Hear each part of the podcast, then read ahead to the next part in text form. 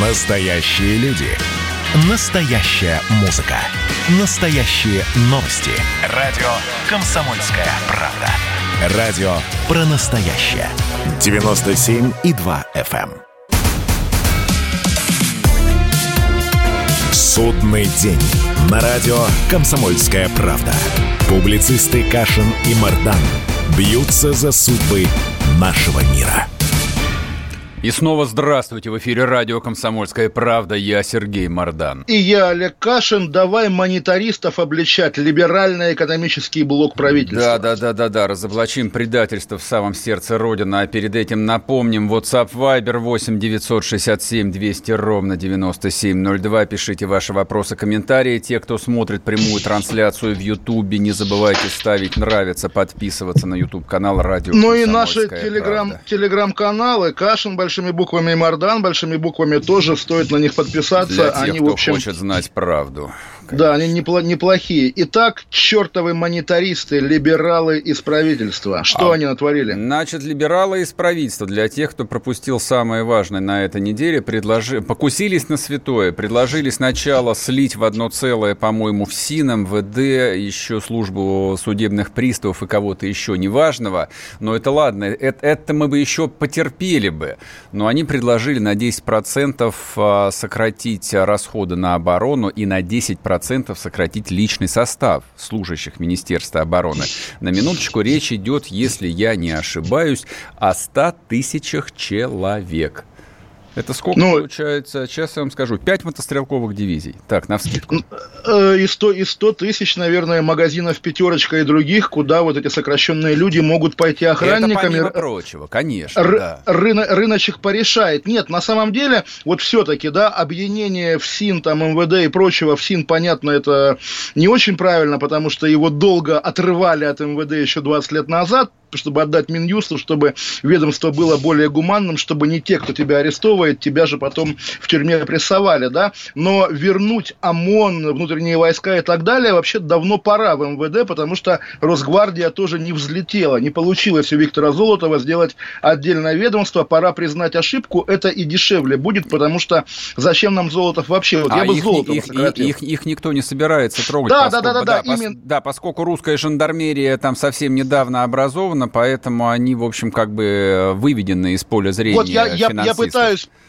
подсказать финансистам, да, что, эй, друзья, вот у вас под носом такой самый лакомый кусок, его ликвидируйте. Но что касается армии, вот ты же сам говорил, что министр Шойгу пропал куда-то, и ничего, враг не пришел к воротам Москвы, оказывается, можно и без Шойгу. Так что армию, в принципе, почему бы ее не посокращать, в конце-то концов? Мне, мне так кажется, что Россия слишком милитаризована.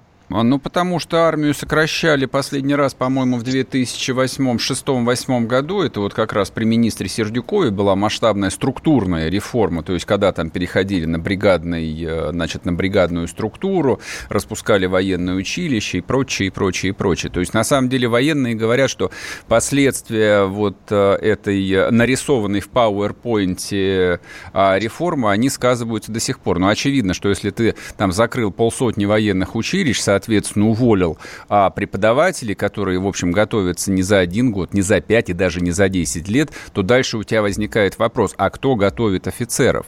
А, ну, ну, военных, на самом деле, слушать надо в этом смысле в последнюю очередь. Они всегда, хоть их было много, чтобы у них было много денег и Нет, так далее. И нет, также это- общее это- место... Это, это совсем не так. Это такой, это такой общее- где-то дежурный аргумент. Он, а, это, это ровно то же самое, что слушать профессионалов, когда ты спрашиваешь, как должен быть устроен автомобильный завод. Да То нет, есть нет, нет, гуманитарий одна- не скажет, как он устроен. Он просто не знает, он понятия не имеет. Вот бухгалтер, Профессион- бухгалтер не знает, как по- устроена армия. Не- нет, по- понимаешь, лучший советский министр обороны, да, ну, очевидно, это Устинов, штатский человек, при котором армия была, собственно, наиболее и сильная, и богатая, и боеспособная. А худший, тоже по отзывам ветеранов, как бы маршал Жуков, который великий полководец, но руководить армией полноценно не сумел. И тоже, э, конечно, общее место и штамп, но именно приведение Сердюковым, Сердюковым, которого положено не любить армии к новому облику в конце нулевых, и привело к этому триумфу вежливых людей в 2014 году, потому что это, конечно, наследие Сердюкова, а, Нет, не, это а, со... не, а не Шойгу, это, конечно же. Это, это известный миф, это совсем не так. Собственно, как бы результат э, реформы Сердюкова, он, э, в общем, как бы в огнях и цветах э, возник в 2008 году во время блистательной войны в Грузии, которая оказалась совершенно не блистательной, то есть она была почти и что после, провальной и после, по потерям. И после, и после войны именно 4 года Анатолий Сердюков руководил Министерством да, обороны, да, да, действительно конечно. исправляя все, все ошибки, исправляя которые, все ошибки, но дело в том, которые что... проявились на время войны. И а... после этого пришлось исправлять новые ошибки, которые... Прости, прости, а с какого года Сердюков был министром? Напомни мне, я тебе сам скажу, если, Ой, если ты забыл. Продолжаю речь, а я пока найду. Я не помню, с какого он года с, он с 2000 как раз восьмого и был министром на самом-то деле, то есть уж обвинять его, что армия была не готова к грузинской войне, это совсем какая-то некрасивая история. А к Крыму, да, Крыму он российскую армию привел. Уж почитайте как раз рассказы Сергея Шойгу, которые на самом деле вполне душевные, человеческие, но показывают абсолютно ограниченного провинциального, ну такого получиновника, полухозяйственника. Это, Уж это, это, это, вообще, его... это вообще не имеет значения. Мы же не юбилей Бунина с тобой обсуждаем, чтобы говорить, как бы там Нет, мыслитель это, Шойгу или не э, мыслитель. Вообще это, это не имеет не, не, никакого не, не, не отношения к делу. Не, не про слог. Вся, вся мифология, что вот Шойгу создал новую армию, конечно, это полная ерунда. Ничего он не создал. Он действительно предпочитает рисовать, там из дерева что-то вырезать. В общем, все его хобби известны, да. И действительно, вот в эти дни, когда голоса российской армии не хватает, хотя бы голоса, мы его не слышим вообще. Ты совершенно был прав, когда об этом говорил. Нет, голос российской армии это точно не министр обороны, а верховный главнокомандующий, поэтому то, что мы его помянули, ну, я его вспомнил лишь потому, что он а, вообще-то как бы является одним из главных спикеров и, в общем, регулярно на значимые вещи э, там выражает свою точку зрения, а здесь по какой-то причине, в общем, он просто молчит. А что касается сокращения армии, а, ну, я предполагаю, что на самом деле, как любая большая бюрократическая структура, Минобороны, наверное, сильно разрослась, и много, в общем, там и мертвых душ, и много там бессмысленных клевретов а, получают зарплату на всех уровнях.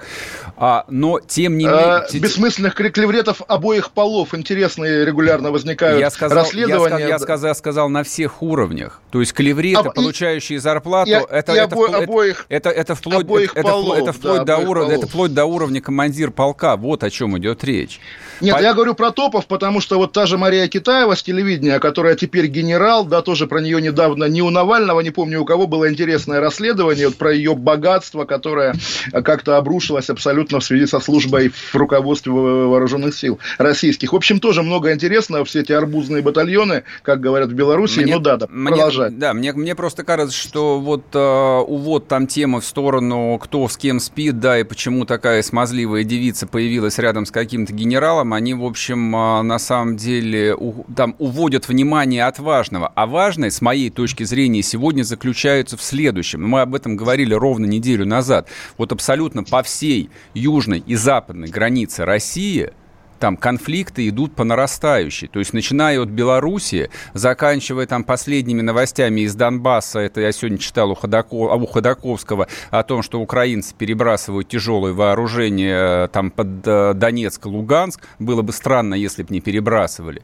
Соответственно, там вот-вот начнутся выборы в Молдавии, то есть вполне вероятно к власти вернется Саакашвили, про Киргизию мы не говорим. Это просто вот по факту мы имеем действительно огненное окружение. И вот вот в этой ситуации, когда, в общем, извините, без армии довольно затруднительно а, заниматься внешней политикой, Белоусов при, при, при, предлагает армию для начала сократить на 10%. Правда? А это, Бело... Серьезно? это, это Белоусов, это же Минфин, да? Или кто Минфин, Минфин. Ну, Белоусов настолько влиятельный человек, как говорят, что, в общем, он свои предложения делает э, даже без оглядки на Мишустина. И, и, кстати, опять-таки говорят, что и даже не от Путина получает команды, а просто вот не из неизвестного центра. Вот формулирует от, эти от идеи. Мировых, от мировых масонов. От рептилоида вполне может быть. Да.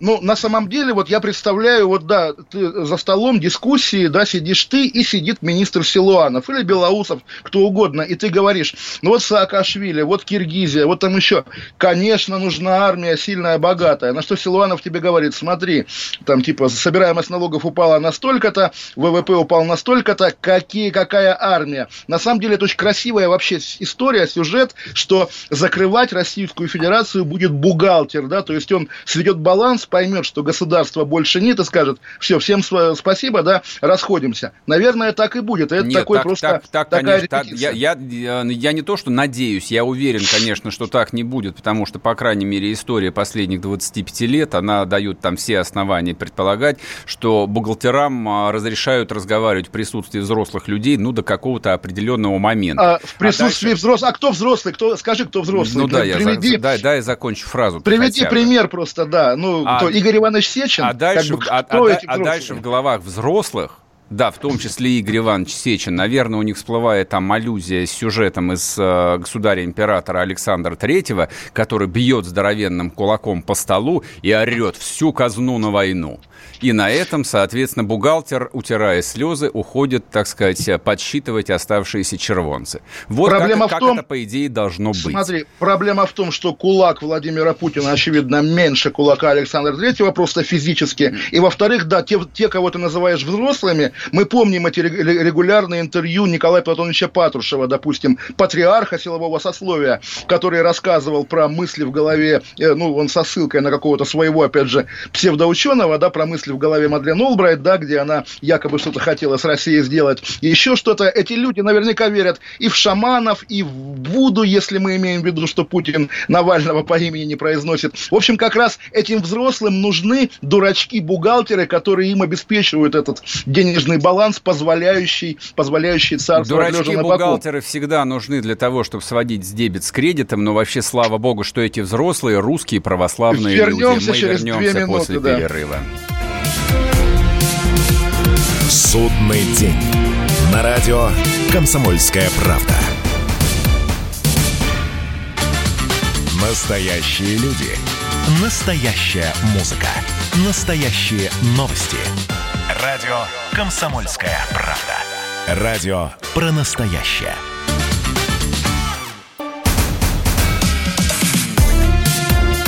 Судный день. На радио «Комсомольская правда». Публицисты Кашин и Мардан бьются за судьбы нашего мира. И снова здравствуйте. В эфире радио «Комсомольская правда». Я Сергей Мардан.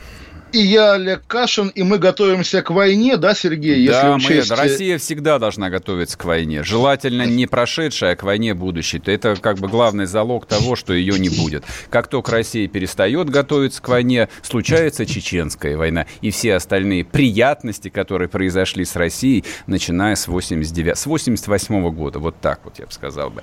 А по поводу расходов, а, снижения расходов на 10%, еще одно соображение у меня появилось на этот счет. Ну, ну и тем более, что ты вспомнил а, Виктора Золотова и Росгвардию. Хотя вот странно, почему не назвали жандармерии? По-моему, это прекрасно, очень по-французски. Я бы красивые мундиры бы еще парадные шил бы. Так вот, а пример а, Александра Григорьевича Лукашенко – это идеальный кейс того, насколько любая власть должна холить, лелеять, а кормить, снабжать денежным довольствием, отправлять отдыхать в санатории своих силовиков. Только такая власть может удержаться. Это если говорить, так сказать, о внутренних смутьянах. Вопрос, зачем ей удерживаться, потому что, ну, ты понимаешь, да, комфортно было жить в Беларуси, я думаю, всем до этого августа, да, там и IT-сектор расцветал, и всем было хорошо, а потом, когда, да, сработала та тактика, про которую ты говоришь, воспитывать прямо поколение карателей, садистов и людоедов, чтобы в, в, в час Че они вышли, значит, со своими дубинками и чем, что у них там есть еще, да, водомет с оранжевой струей, вышли против народа, и что? Получается, в общем, пепелище. Ну, как бы такое, ну, как вот город Одесса, да, я уже приводил этот пример, после сожжения Дома профсоюзов Одесса уже как бы не та. Тень вот этого преступления, по крайней мере, еще долго, может быть, много десятилетий будет над городом. И над Белоруссией тоже никогда уже по-настоящему так вот, как раньше, солнце светить не будет. Потому что в этом солнце, да, есть отражение и порванной прямой кишки каких-то задержанных, и синяков пресловутых, и проломленных голов, и так далее. Хорошо, отстоял власть, но ради чего? Вот любимую не отдают, любимую не отдают, как говорится, я свою любимую из могилки вырою. Желание Лукашенко удержаться у власти – это уже чистая некрофилия, потому что ту Белоруссию он убил, он убил в августе, там, в сентябре и так далее. Что с Белоруссией? Зачем она такая вообще и кому нужна? А, Белоруссия нужна России прежде всего. То есть мне кажется, что мы сейчас должны обсуждать Белоруссию и вообще думать о ней совершенно не в контексте Александра Григорьевича Лукашенко. Он свою историческую роль, ну вот на мой взгляд, по крайней мере, целиком и полностью выполнил. В общем, а, то, что в Белоруссии будут стоять ему памятники, у меня нет ни малейших сомнений. Что дальше? А дальше Белоруссия, конечно, должна стать настоящей частью настоящего союзного государства с единой армией, единой валютой, единой внешней внешней политики, а вот не вот с этой вот многовекторной проституцией, которой Минск занимался последние 10 лет. А, и просто почему мы сегодня вспомнили про Белоруссию, это я как бы не тебе, а слушателям говорю, потому что 25 а, числа, то есть стало быть воскресенье, истекает ультиматум, который Светлана Тихановская а, объявила Лукашенко, и с понедельника всю Белоруссию должна объять всеобщая стачка. Политическая, не поверите. Первая стачка в России политическая случилась, по-моему, в 1903 году, если я не ошибаюсь. Ну, ты знаешь, мы, я думаю, не верим в серьезность такого ультиматума, тем более, что вот да, когда он появился, у меня был разговор, ой, а что, разве не было всеобщей стачки в Беларуси? Потому что, если читать телеграм-канал Нехта, ныне признанный в Беларуси экстремистским, то была и стачка на Белазе, и там много чего еще было, а вроде бы на самом деле не было. На самом деле тоже, я знаю, что в Беларуси популярен российский политик Максим Кац, который объясняет белорусам, что у них все хорошо и все они правильно делают. Нет, белорусы, у вас вас все плохо. И Сергей Мордан правильно вас пугает, хотя он не вас пугает, наверное, но обещает памятники Лукашенко. Будут памятники Лукашенко, и вот в этом кровавом дерьме вы будете плескаться еще довольно долго, ровно потому, что вы поверили в абсолютно адский и не имеющий никакого отношения к реальности миф об, о действенности мирного протеста. Вот тоже меня всегда поражало еще задолго до Минска вся вот эта вера в такую псевдонауку, что вот да, Джин Шарп, значит, мирный протест, рассказчик раскачивать режим. И вот пример мирного протеста,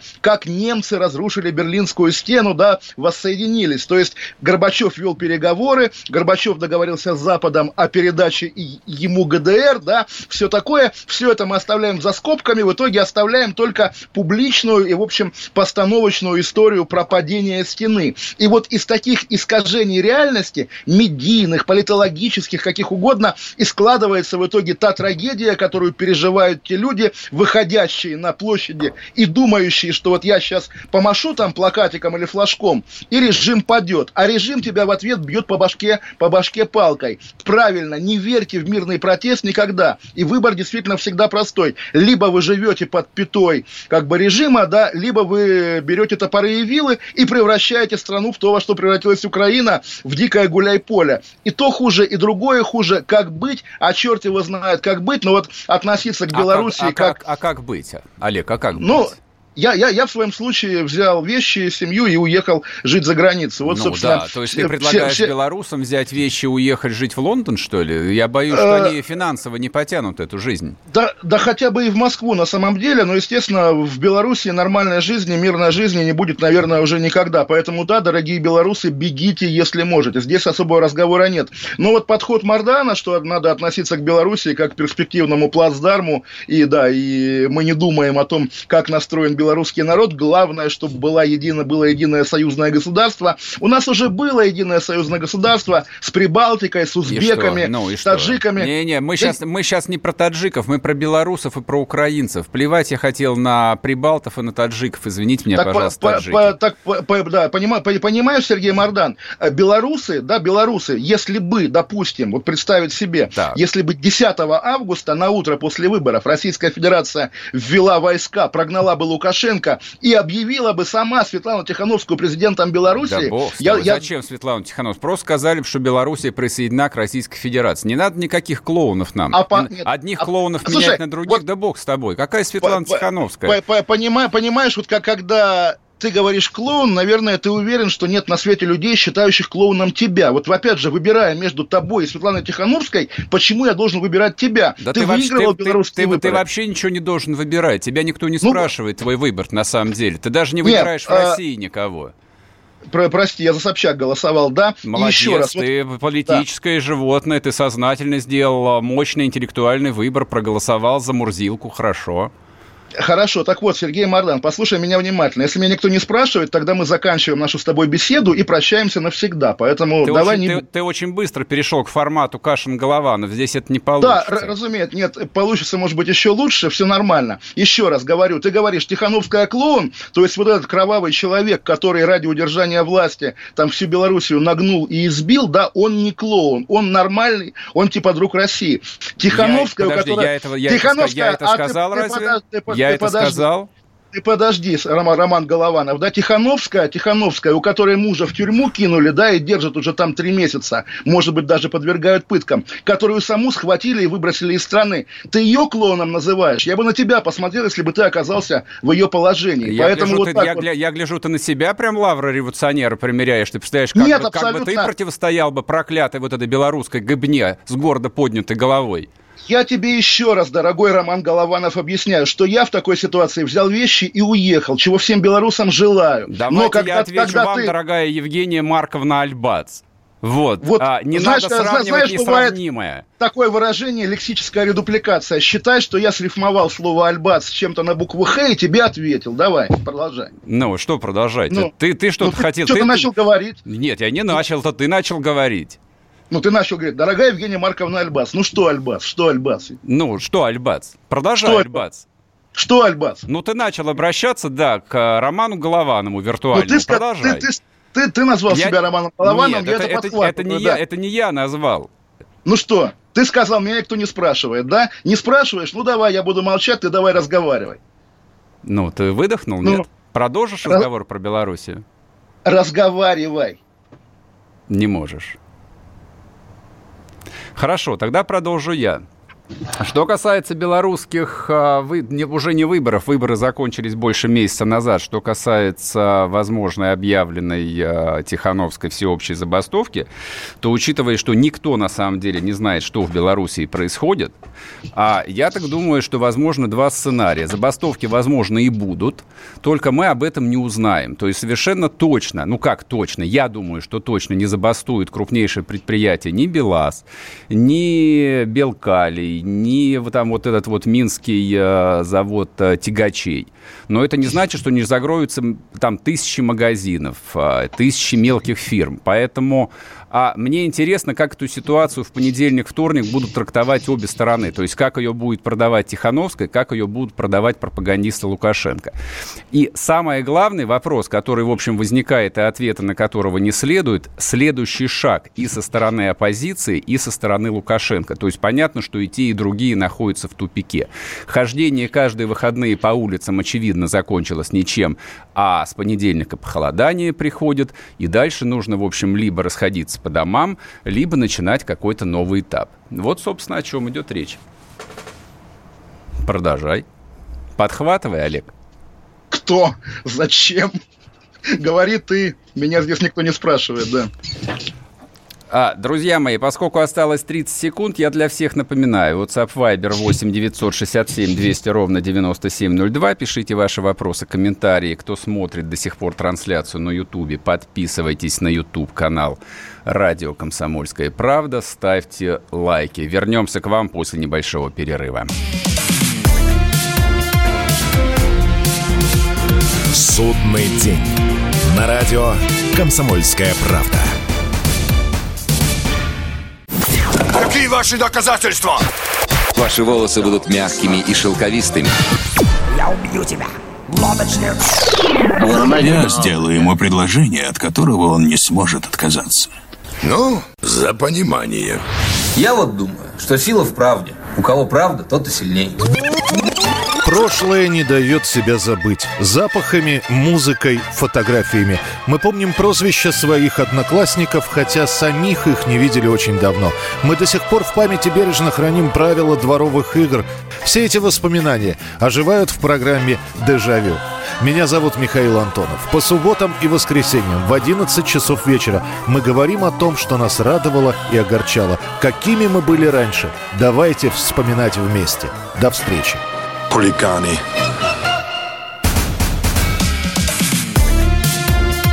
Судный день. На радио «Комсомольская правда». Публицисты Кашин и Мардан бьются за судьбы нашего мира. Здравствуйте еще раз. Сергей Мордан и Олег Кашин, которого здесь никто ни о чем не спрашивает. И вот сейчас я приму извинения у Сергея, и мы продолжим беседу. Сергей? Да, поехали. Э, извиняйся. За что? За хамство. Ты опять, э, по-моему, думаешь, что перед тобой Ром Голованов? Ну, мы договаривались с Рому, Рому больше не вспоминать. Ну, слушай, ты нахамил, и чтобы продолжать беседу, надо произнести шесть букв заветных. Давай. Нет, я тебе нисколько не хамил. Вот, если я, А. да, если я с тобой был а, слегка резок, то исключительно, в общем, в ответ а, на твои, так сказать, э, а, спичи с переходом на личности. Ну, я тебе не затыкаю рот и не говорю, что твое мнение здесь никого не колышет. Если ты не извиняешься, я сижу, улыбаюсь, снимаю наушники и продолжаю беседу. Можешь а, снимать наушники, Олег. Ну что, продолжим а, тогда вечер с вечерним Марданом, я, видимо, так предполагаю. Ну ладно.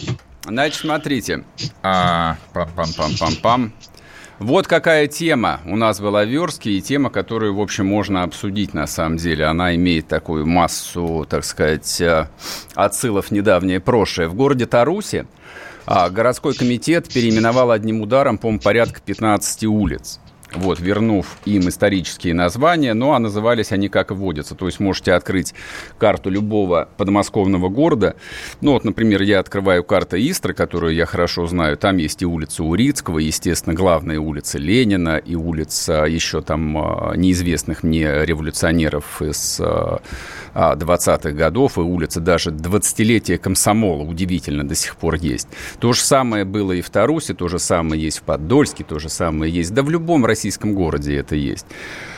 А в Москве при Юрии Михайловиче Лужкове, ну, это вот одна из вещей, которую действительно у него не отнять. Он это решение принял очень быстро, по-моему, в первый год своего мэрства.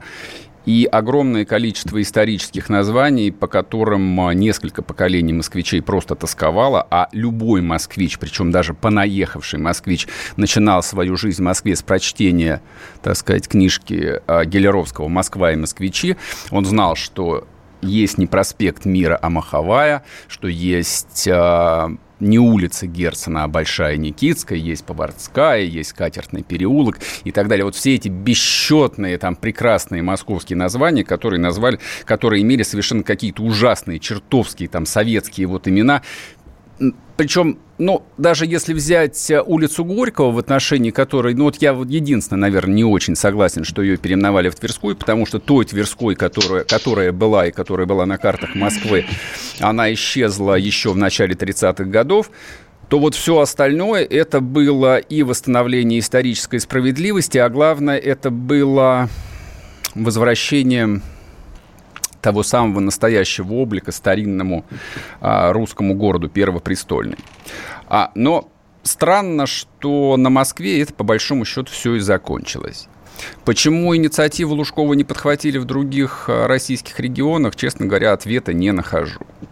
Ну, то есть где-то там точечные были изменения, где-то улицы, где-то площади переименовывали, но вот массовой такой а, декоммунизации топонимики почему-то в России не было. То ли потому, что начался, начались вот эти вот дикие 90-е, и, в общем, как бы народ просто занялся выживанием, им сразу стало там не до каких-то исторических, не, не, не до восстановления исторической справедливости, то ли, то ли по каким-то другим причинам. Но, в общем, как бы факт. А важно ли это сейчас? Так, а, важно ли это сейчас, это большой вопрос. Потому что ну вот я в соцсетях встреч, там а, видел немного обсуждений этой истории Старусы. Кто-то писал, типа, ну и что, вам от этого начнет, э, да, на, начнет лучше житься или нет? И кто-то из э, вот моих там френдов написал, да, конечно, учитывая, что Таруса – это туристический город, и, наверное, основа его благосостояния – это именно туристы, которые приезжают туда круглый год, для них важно пройтись там, не знаю, по какой-нибудь Троицкой улице – а не по улице Урицкого. То есть в этом есть, помимо всего прочего, сугубо экономическое обоснование. А, нужно, нужно ли переименовывать советские названия? Уверен, нет. Ну вот, например, я даже не уверен, что надо было переименовывать э, Санкт-Петербург, э, точнее Ленинград в Санкт-Петербург. Ну вот, вот такой. Вот парадокс. У меня в голове это не укладывается. То есть я считаю, что советская история применительно к Питеру городу, пережившему там страшную блокаду, городу-герою, вот оно давало ему право, по крайней мере, на сохранение двух имен. Причем, как бы, ну, для финнов же это нормально, то есть там есть два названия, есть Абу, есть Турку. Почему бы не оставить там два, а может быть даже три равноценных исторических названия Санкт-Петербург, Петроград, Ленинград. Но, но на это тоже ума не хватило. А Эдвард Чесноков решил ко мне присоединиться. Эдвард. Здравствуйте, люди. Вы знаете, вот у нас с Кашиным был проект Кашин-Чесноков схемы, где мы рассказывали о всяких неприятных экономических схемах, о том, как олигархи и не только они пилили Русь-матушку. Я думаю, что как раз сейчас э, лучшее время для чего-то подобного. Я просто не понял вообще, что происходит. Может, вы мне расскажете? Происходит. Ну вот э, Олег э, слегка забастовал, почувствовал себя немного обиженным и молчит, улыбается, глядя на меня Знаете, с телевизионного давайте, экрана. Я просто, я просто а, а, а, про... мне, а мне без собеседника немного одиноко. Я, я был не готов просто. Да, я, я понял, я понял. Давайте просто, раз вы все время говорили, я немножко поговорю. Давай, я давай. просто очень смешную схему раскопал. Вот сейчас идут скандалы вокруг предприятия «Крымский Титан». «Крымский Титан», он находится в Армянске, э, выпускает э, много чего интересного, и там э, происходят выбросы сернистого ангидрида и хлористого водорода. Это предприятие принадлежит э, Дмитрию Фирташу. Это такой украинский олигарх. Его там американцы очень хотят поймать, считая, что он там связан с, э, участвует в сговоре Трампа с русскими, там безумно интересно. Ему один из банков, ну, я там не знаю, даже не важно какой, потому что, э, то есть я, конечно, знаю какой, но не скажу по очень простой причине, что здесь важны не названия, а принципы. Э, ему один, как вы понимаете, крупный российский банк дал кредит э, 2 миллиарда 500 тысяч рублей в 2015 году на, соответственно, развитие этого предприятия. Вскоре после этого Фиртаж сказал, что антироссийские санкции, они вредны. То есть это фантастика. Он получил кредит и сказал, что антироссийские санкции вредны. Но предприятие как-то все загибалось, шло куда-то не туда. Вот. Э, и сейчас э, абсолютно оно находится в каком-то странном состоянии. Э, куда ушел вот этот кредит от российского банка в размере 2 миллиардов 500 миллионов рублей. Непонятно, а крымский титан все так же дымит. Вот такая схема. И, наверное, э, там, э, я даже не про это предприятие говорю, вот когда мы там э, ругаем социализм и так далее, ну, иногда, понимаете, некое более активное участие государства нашего в каких-то таких системообразующих предприятиях, может быть, его временная национализация, да, оно было бы, наверное, лучше, нежели его нахождение в руках украинских олигархов, которые кредиты взяли на развитие, а в итоге сказали, да, что санкции антироссийские это плохо, и все. Вот э, этим их участие ограничено, да. Я, меня просто настолько поразила эта история, что я решил ее, ею поделиться с вами.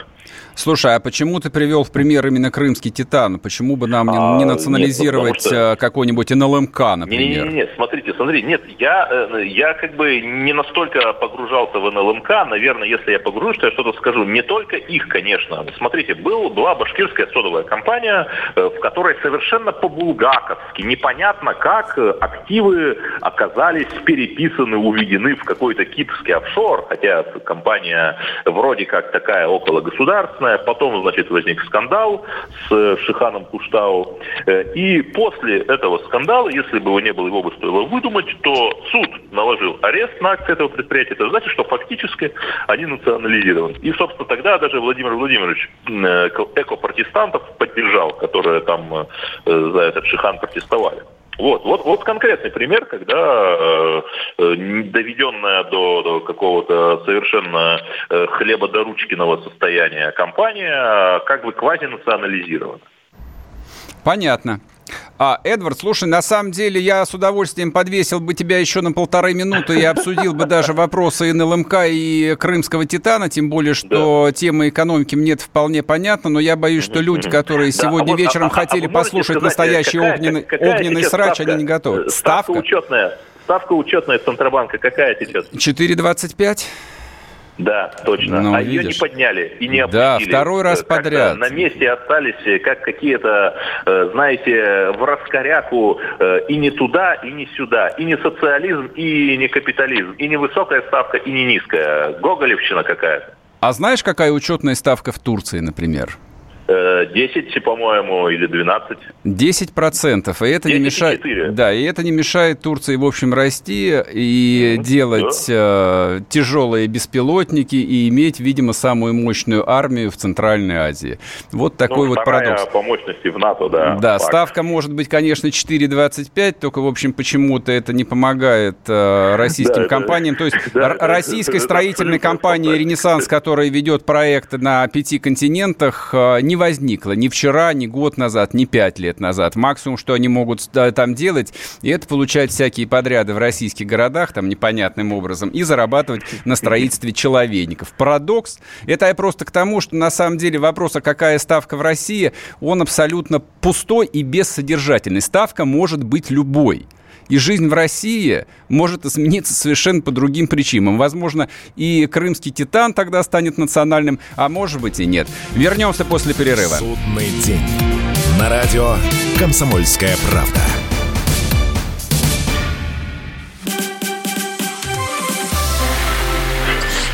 Начало. Это действительно история, которая будоражит. Так вся страна обалдела. И Россия родина слонов, она от океана до океана, да. И мы, мы всегда правы, мы никогда не сдаемся. И самое главное, что же будет дальше? Комсомольская правда. Это радио.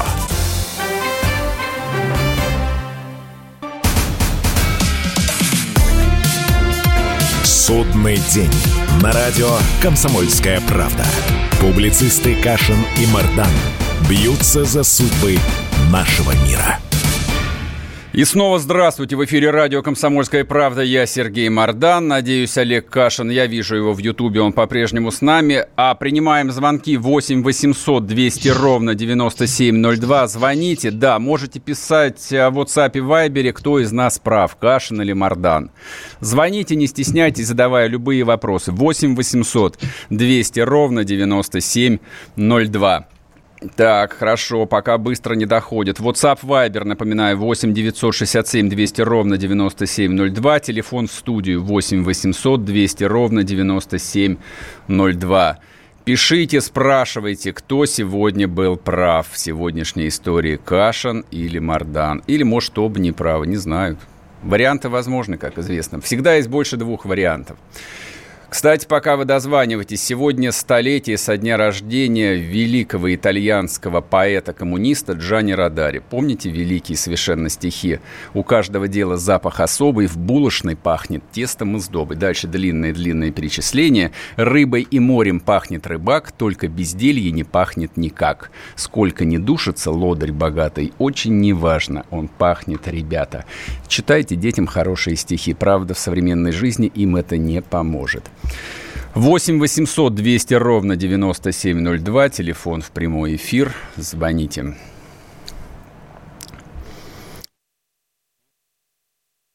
Так, слушайте, ладно, пока вы никак не можете решиться, я дам решиться, я опешили от того, что происходит. А, значит, есть еще одна небольшая тема, которую мы с Олегом предполагали обсудить. Ладно, на следующий раз оставим. Сергей Нижний Новгород, здрасте. А, добрый вечер, Сергей. Здрасте. Ну, по поводу вашего вот такого разговора с э, коллегой, я так считаю, что все-таки вы две таких личности довольно-таки одиозных, что в одной программе вам трудновато будет. Да вот нормально. Такое мое, да, мое как- мнение. А какие мы идиозные? Да ну бог с вами. Одиозный это не знаю. Это Навальный вон одиозный какой-нибудь, Шендерович. А мы, мы Ну, люди, скро- Навальный мы люди вообще- скромные, мы просто журналисты, мы на жизнь этим зарабатываем. Ну, ну, разные, можем так сказать, очень. Ладно, хорошо, спасибо. 8 800 200 ровно 9702. Тель- Сергей Ставрополь. Добрый день. Здрасте. Сергей, скажите, пожалуйста, последнее время очень много обсуждают Навального, там, кто его травил, прочее, насколько он влияет на политическую жизнь в нашей стране. И совсем забыли про Николая Николаевича, который как-то вот в июне а, был обвинен непонятно в чем. Вы Платош, Может, я обвинен? Платошкина имеете в виду, Да, соответственно. про Платошкина. Может быть, целесообразнее пообсуждать его, раз э, товарищ Навальный, грубо говоря, стал, ну, мягко сказать, неинтересен для политической жизни нашей страны. Слушайте, да я, в общем, готов был бы и Платошкина обсуждать. Честно говоря, там я был с ним и на эфирах совместных, и периодически его там в радиоэфире слушал, пока он, в общем, вел свою программу. Не могу сказать, что его концепция там вот лично мне была очень близка и там очень интересна. Я, в общем, так э, довольно холодно отношусь к современным левым концепциям. То есть вот классический э, а, коммунизм ленинского толка мне понятнее, просто привычнее. Вот. Ну а что, как бы, да, заведено дело по довольно, в общем, опасной, тяжелой статье. Я, честно говоря, не вдавался в детали, то есть наговорил он там что-нибудь или нет. Но я надеюсь, что и со здоровьем у него все будет в порядке, и дело это, в общем, разрешится по-хорошему. Так, кто... Алексей Владимир, здрасте. Здравствуйте, Сергей. Здрасте, здрасте. А, значит, э, Олег потребовал с вас извинений. Я с него требую тоже извинения. Он в одной из передач, по-моему, две или три тому назад сказал, Советский Союз это был концлагерь, Ага. а, что в Советском Союзе рабы. Мне 82 года. Как вы понимаете, большую часть я прожил в Советском Союзе. Я себя ни рабом, ни в концлагере не чувствовал. Раб- э, рабы это сейчас. Раньше как было? Попробуй уволить, э, значит, даже пьяницу уволить невозможно, намучаешься. Это плохо, что не могли уволить пьяницу. Поэтому, по- по- помимо всего прочего, и по этой причине Советский Союз и кончился. Да, что да, да, да, это, это было плохо. Было плохо. А лодыря вообще не уволишь. Зарплату задержал на три дня прокурору, а там уж Понятно, понятно. по, пол- Вопро- по полной. Да, вопро- Сейчас можно зарплату не то месяцами. Не, И нельзя, ничего. нельзя, нельзя. Нет, сейчас зарплата, зарплату месяцами тоже звонить нельзя. Но вот э, как бы, ну, вопрос, поскольку не мне, я ответить вам не могу. Я тоже никогда советских людей рабами не считал. Хотя, в общем, э, там особых иллюзий по поводу идеологического государства тоже не испытываю. Так, кто у нас еще? Алексей Воронеж, здрасте. Да, здравствуйте, Сергей. Здрасте. Огромный, огромный респект. Писал, писал вам. Все правильно делаете. Уже поубирали, уже Антонова сократили, Ботинина сократили, Абаса убрали, Голованова сократили. То есть, получается, Никого никуда не вот ваша сократили, про- все, все работают, Ну, мало все стало, на месте. мало, совсем мало. То есть вы сейчас, получается, вот этот эфир, то есть, Но за- вот но- ваш но- и Марии. То есть это Ясно. самое то, что есть на Спасибо, комсомолке. спасибо, спасибо на добрых словах. Илья Москва. Да, здравствуйте, Сергей. Здрасте. Э, Олег Владимирович, здравствуйте, заочно. А, у меня к вам вопрос, Сергей. Вот вы сказали, что каждый человек, который сбил человека за рулем, должен сидеть в ГУЛАГе. А Ага. Вы же готовы это повторить? Конечно, я сказал, каждый, сказали- пьян, каждый пьяный человек, который сбил человека, человек должен сбил, сидеть в ну, ГУЛАГе, допустим, да. Есть же знаменитая история с э, вице-президентом Лукойла. Он тоже должен сидеть в ГУЛАГе? Водитель его, конечно, должен сидеть был в Водитель его. ГУЛАГе уже А с он- с 11 он- он же года. исполнял- исполнял э, указания своего руководителя. То есть ну, он а... находился в его подчинении. Так я, по-моему, в- как бы прямо сказал, да, любой пьяный человек, который сбил э, человека насмерть, должен отправляться в тюрьму. Именно так, невзирая на должности, звание, там, политическую окраску и прочее, не имеет значения. Все, эфир заканчивается. Всем спасибо, хороших выходных вам, пока. Судный день. На радио «Комсомольская правда».